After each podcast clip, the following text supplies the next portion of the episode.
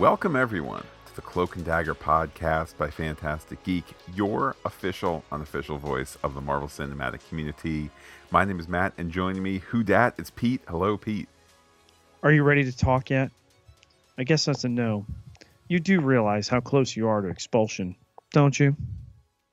The Cloak and Dagger podcast by Phantastic Geek for episode 109, Backbreaker, is brought to you by Backbreaker Batons. Because nothing interrupts an Irish wake like a blow to the back of the head that then precipitates a brutal beating of a woman by a crooked cop who inexplicably made bail in full view of law enforcement officials and bystanders who do absolutely nothing. Pete, this an episode that has a lot to say, not just about the cloak and the dagger and the magic, comic book powers, etc. This episode that we're about to dig into, by the way, our ninth consecutive day of podcasting, uh, I propose a day or two of rest. As we joked on one other podcast, I don't remember which one it was because it has been quite a marathon. Probably tomorrow is when they're going to announce uh, I don't know, a date for Daredevil, or they're going to announce uh, Star Trek Discovery uh, is going to come back immediately, or something like that. But in the interim, Pete, we've been talking San Diego Comic Con, we've been talking Iron Fist, we've been talking Agents of S.H.I.E.L.D., we've been talking tar- Star Trek Discovery. It has been quite the nine day journey. Don't leave out Luke Cage, Agents of S.H.I.E.L.D., bringing it all to you. Wouldn't have it any other way. Well, Pete, from wrapping up the Luke Cage podcast, we'll move from Harlem's hero to you recapping this episode of Cloak and Dagger. Evita's auntie walks the streets of New Orleans, spitting rum and making chalk marks on the pavement. Her attention is ultimately caught by Roxxon Valve 6. Father Delgado teaches a class about the hero's arc, about obstacles, regression, and reincarnation. In her abandoned church, Tandy burns a family photo before returning to drugs. At Fuchs' murder scene, O'Reilly finds blood spatter and a possible murder weapon before being kicked out. The Johnson family is told of the development in Billy's case and Connor's confession, which has triggered a look into Tyrone's version of events. Connors has been suspended pending further investigation. Tyrone wants more for being right. He argues with his parents on the street. Evita greets her aunt at home after Auntie was out all night before returning with a mostly empty bottle of rum.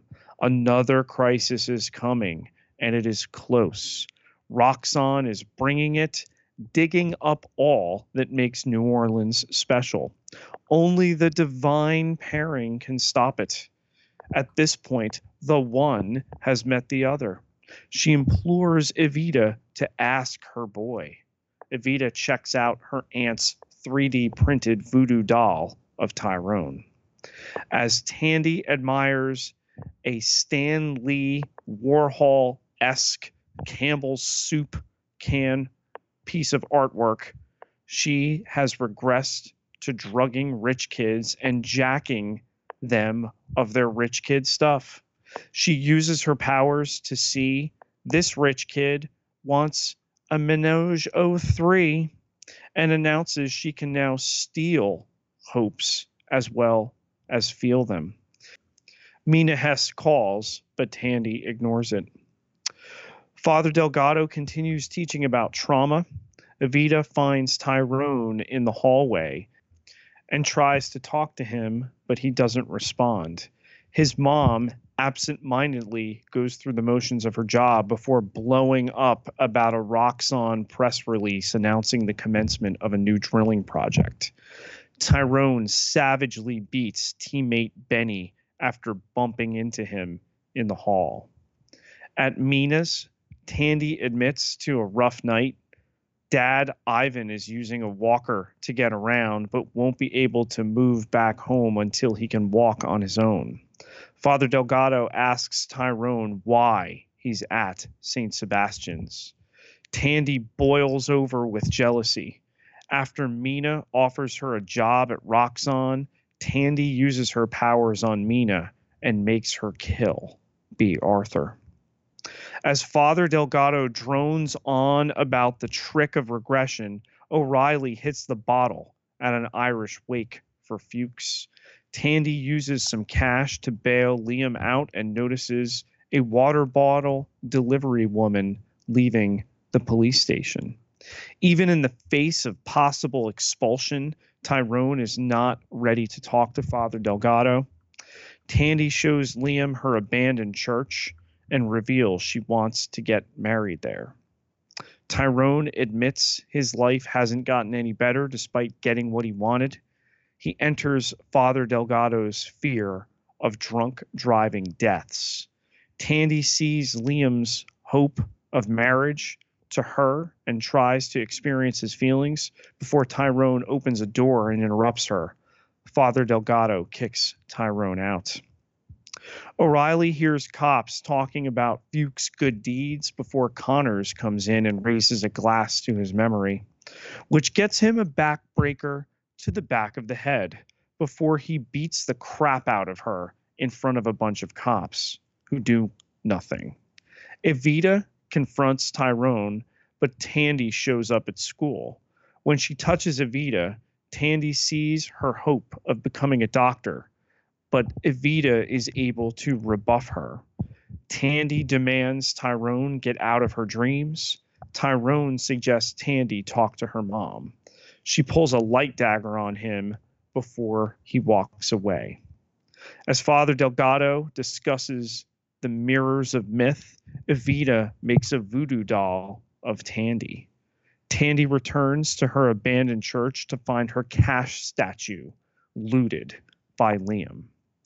Mina Hess gets a call from Scarborough to fix a valve, but Dan and a coworker are already there and are showered by energy and turned into terrors. O'Reilly overhears on her radio that the NOPD has the address of Fuchs' killer. Tyrone has a tense conversation with his mom, who reveals she was always concerned the crooked cops would come to clean up their mess and kill Tyrone. Their heart to heart talk is interrupted by the NOPD, who wants Tyrone for Fuchs' murder. Tyrone escapes without his cloak. Tandy goes home to talk to her mom, but Water Bottle Lady is there with a gun to Mommy's head. Pete, let's talk the dark figures from this episode. And certainly we have to start with Connors, who uh, I didn't anticipate him getting out of jail so soon. I mean, I, a suspension, uh, uh, you're implicated in the murder of a teenager and you'd be suspended. Granted, uh, Deschamps said to the Johnsons that they've reopened the investigation, but suspended? I think that as I was watching the episode, I I was saying, all right, well, you're kind of pushing, you know, you, you you're you're you're asking me to suspend disbelief a little bit. Then when he, you know, certainly when he walks into the bar, uh, when none of the police that are there break up the fight, I kind of said, all right, well, now we're really kind of pushing things. But looking at this episode through the lens of its final scenes, no, no, Pete, I don't think the episode is asking us to take any leap of of uh, dramatic uh, faith here. I think the episode is trying to say to us, yeah, this is what happens to cops like Connors, at least in the MCU NOPD. I suspect they're trying to make a larger comment as well, but this is what happens to dirty cops. Um, nothing. This is what happens to New York cops who stick their nose where they shouldn't down in New Orleans uh, the New Orleans blue line keeps Connors safe, et cetera, et cetera. And I think that though I had my pinky up for much of the episode saying, oh, I don't know if this is dramatically sound, this is exactly the story that this episode wanted to tell. You need do nothing more than open a newspaper or watch te- televised news to see. I mean, we had the other day uh, a case where uh, a black father stood up for his daughter and was gunned down, and it's completely legal under the stand your ground uh, law. Um, but I don't know, man. It just feels like such a leap that this cop would not be arrested without bail in the implication, the accusation with a videotaped confession of a murder. And all I can do is just say, I agree with your sentiment, but I think that if you know, if we had the writers or director of this episode or the producers or whatever with us, they would say, yeah, that's the point. The point is he does bounce pretty quickly because the system is skewed his way. And the beating that he delivers uh, to Riley that skewed his way as well because that's the story we wanted to tell. And you know, if if it makes you, and I don't mean you in particular, Pete, but if it makes it a little easier for the for the viewer to say, oh well, the, these this must be the crazy rules in the comic book land. Okay, so be it. But I think you're missing you're missing what the episode is trying to say about uh, police abuse of power in general. Oh, I mean, it's very clearly the underlying message of the piece, but from a verisimilitude standpoint, it's it's a bitter pill to swallow. Connors appears in one scene in this episode. Um, the water bottle lady in two, the terrors in one, um, but this corruption, this misuse of power runs deep and I think to me, it's all sewn up together with um, Adina Johnson's heartfelt speech towards the end, and so well performed by Gloria Reuben. I, this is when the show takes the gloves off and sets aside, you know, teen angst and crazy powers and will they or won't they, and you know, mom lays it out to son that that this is how the world is perceiving him, this is how the world is perceiving them, and and she and her husband have held back pursuing justice with a capital J in order to get to yeah. kind of a more um, I don't know, a more a more attainable justice, which is let's just be left alone before someone else gets shot again. In the last three years, I've heard a lot of very painful, painful stories of African American parents explaining to their children this is how you will act if you are pulled over or if you're in a public place or whatever it is in terms of law enforcement for fear of something like this happens and please don't misunderstand what i'm saying this is not an indictment of law enforcement my brother is a is a detective is a decorated detective okay um, but the reality is that these things happen and they happen with alarming regularity and frequency. And this show is speaking to this. These writers, these creators are making a statement about this. I would call this the best episode of the series so far, in part because it is it is having discussion, it is making a statement, and it's bringing it into what has been an otherwise perfectly fine and fun show. Certainly, there's a there's a you know a darkness and an edge to this series that you know that isn't for isn't for example Runaways, which is just you know maybe aimed for a slightly younger audience. Uh, it doesn't kind of have the broad appeal. Uh, certainly age wise that say an Agents of Shield does, where we're going to have something for the 50 plus crowd and something for the under 18 crowd. But I mean, this is an episode where it's the series has shown up to look at modern issues and put it through the lens of their fiction and this is what this is what these episodes should be doing you know more so. And i don't mean to criticize the other episodes but this show particularly this show my goodness two young people different race you know different uh, economic perspectives etc this show should be looking at, at some of those larger issues and not just stopping at hey, cool, I used to not be able to, to throw light daggers and now I can. So it's great to see the show maturing. Well, from police abuse to corporate malfeasance here, the payoff being a couple of uh, Roxxon red shirts turned into terrors who chase Mina Hess away for who knows what. Uh, again, as we say most weeks, oh my goodness, Roxxon still up to no good. Uh, I think also also believable uh, this notion of a you know a, a, company not following through on what it should be doing. Whoa, whoa, whoa, Matt, are you trying to say on the day after the Facebook lost twenty percent of its value uh, over fears that its inventor and CEO has too much control um, and that his product, his life's work has gotten out of hands. Are you saying that that this is saying something? I mean, I'll, to a slightly smaller degree, I'll do you. So I won't. Maybe it's not better, but I'll do you a bit more. More recently, I was reading just before that today uh, New York State announced it was kicking out one of the cable and internet providers, kicking them yes. out of the state because they had yes. not uh, uh, they had not followed through on promises they made when they merged or bought this, that, the other.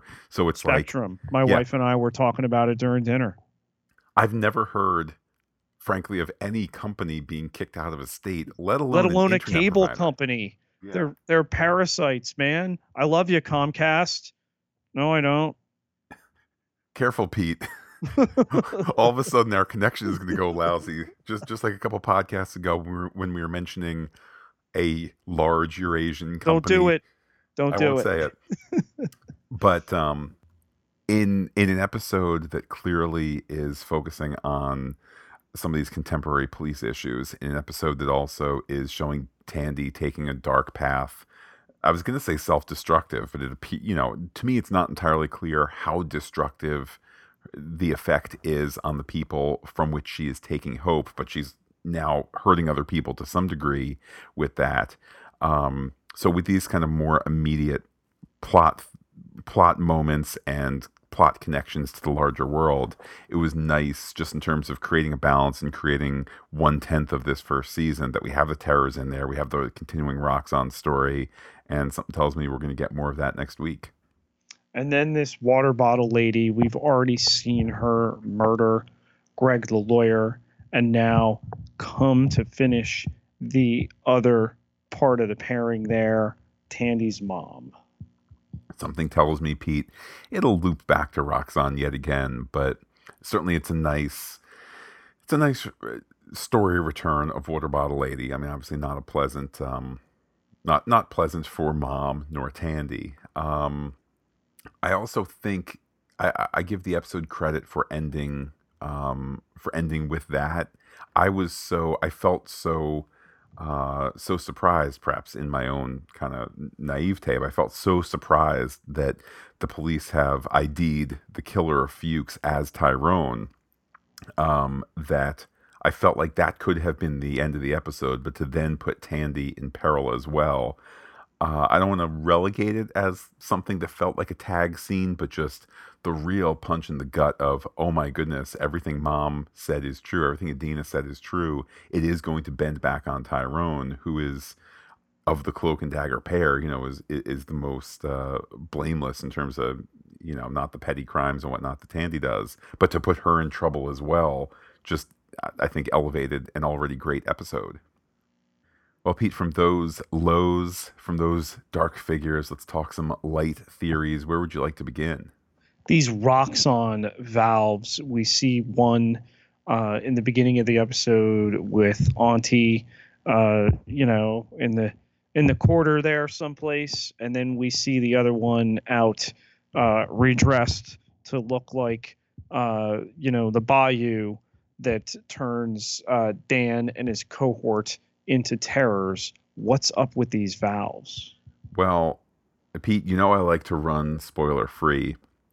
I feel like in our covering of uh, the Cloak and Dagger panel at San Diego Comic Con, just getting a sense of City in Peril for next season, I dare say that's a uh, that's an opportunity for you know how are we going to get the city in peril gee whiz, Pete, a large corporation not doing right by the city. I'm expecting big, big fireworks out of Roxxon toward the city, uh, placing all sorts of people in peril. I'm expecting that certainly for next week. uh, if if only as a, uh, as a jumping off point for the episode. Tandy suddenly has the ability to experience these feelings, to uh, take away hopes. Little convenient. Uh, maybe I will just say, Pete, that I. How do I put this, Pete? I know that I know that uh, the freeform they're trying to trying to be modern. They're trying to include all sorts of perspectives and whatnot. Tandy, let's just say when she when she pulled out that that guy she was scamming, when she pulled out his hopes, uh, I, she was she was okay with, with with what had come her way. If you if if you gather. Bottom line, though, Pete, I would be surprised if there's not some sort of uh, cumulative toll that this taking of hopes will create for her that's an interesting aspect. I'd be uh, interested to see where that goes. Birth of a villain, Matt, and then we cut to O'Reilly um, and the backbreaker. A lot of speculation. She will ultimately become Mayhem. Two on the nose. Well, Pete, longtime listeners will know that you know though we might have an agenda to follow or whatnot, we certainly don't we don't pre-plan talking points to any great degree. On my screen right now, the next thing I wanted to talk about happens to be on this very topic, which was the the 12 second briefest of uh, uh, of tastes for season two shown at San Diego Comic Con. Uh, no kind of you know no footage on screen, just kind of you know animation that kind of thing. The tagline used in it, Pete, season two will be mayhem, and then there's all sorts of rips across the word mayhem. So, yeah, it very much seems that that's where we're headed, both in the you know in this advanced advertising and also in O'Reilly's current situation at the end of episode 109. What with one more episode to go, where we might you know uh, further chart her progress. I don't mean to harp on it, but as a theory, Connor's out on bail, able to attend this Irish wake for Fuchs. Yes, because the episode is committing to the idea that the system is so skewed his way that he's going to get out. That no other cops, none of the cops that have been born and bred in New Orleans are going to be shocked to see him there. None will refuse his toast over the death of Fuchs. None will step in to stop his savage beating of uh, of a woman, if if you want to do a gender thing, of another cop. Um, none of them are going to stop him because they see they're New Orleans. He's New Orleans. She's not. She's upsetting the way of things. I I think is the implication in in the view of the uh, the the standard officers there. And again, it might it might strain how we understand the world works. I think this episode is saying the world works differently than than you might expect. I mean, I'll certainly accept that, but again, I just so baffling to to see it as a device. I mean, give me something. He talks about the YouTube inadmissible evidence. Give me, you know, because Ben Donovan make it down for a minute to New Orleans and and speak that on his behalf in front of a judge. Something. Um, water bottle lady, though, Matt, seen first at the police station, do they also have a contract for water? Uh, I mean, that would certainly be a convenient way to do things. I thought you were going to say she may be somehow tied into the police. I certainly wouldn't rule that out. You know, as I've said a number of times before on other podcasts, uh, I think it's a credit to it's a credit to the film offices of, in this case, uh, New Orleans or Louisiana, whichever one is throwing Marvel some tax money. Uh, New York for the Defenders stuff, um, and Hawaii for when we had Inhumans. All of those that I've just mentioned are taking tax money from some some municipality or from some state in order to film there, uh, but they're not being told, "Hey, whoa, this thing where you show a bad cop, or fine, we'll, we'll allow, one bad cop, but we need, you know, we need some some patrolmen to pull him off of O'Reilly right away because we don't want people getting the wrong idea." I'm glad to see that in this episode, I don't know, the New Orleans Film Office isn't in there dictating how the story can go. Um, I don't know. To me, I take a little a, a little creative consolation in that. Well, Pete, let's take to social media to uh, to get some feedback on this episode. And in the wee hours of this morning, we were recording, of course, on uh, Friday, July twenty seventh. Wee hours of the morning, got a tweet from our pal, aka Frank Castle. That's at DJ underscore Black three five seven. That's uh, Black with a K, no C. Uh, and he had just uh, just watched the episode. Here's what he had to say about it, Pete. So, I just watched episode 9 of Cloak and Dagger, and this may have been one of, if not the realest, deepest episodes of Marvel TV. So deep in context.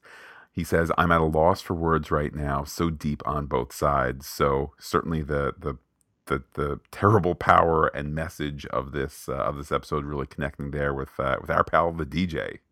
Between Cloak and Dagger and Luke Cage, Marvel TV right now is is speaking so phenomenally to these very real issues. And uh, DJ Black is just picking up on that.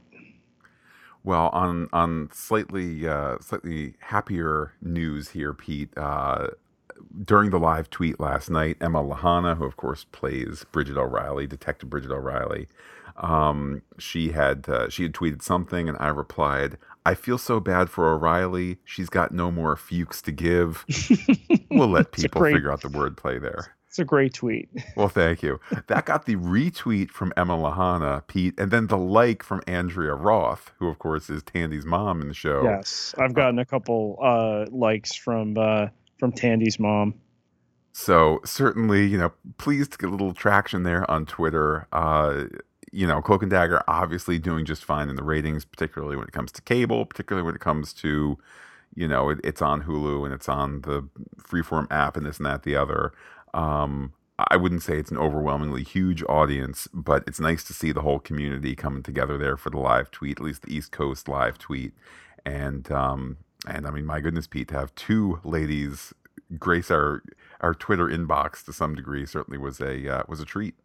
Absolutely. I mean, the the show has carved out its space. They get the renewal. They come back earlier uh, than they even started.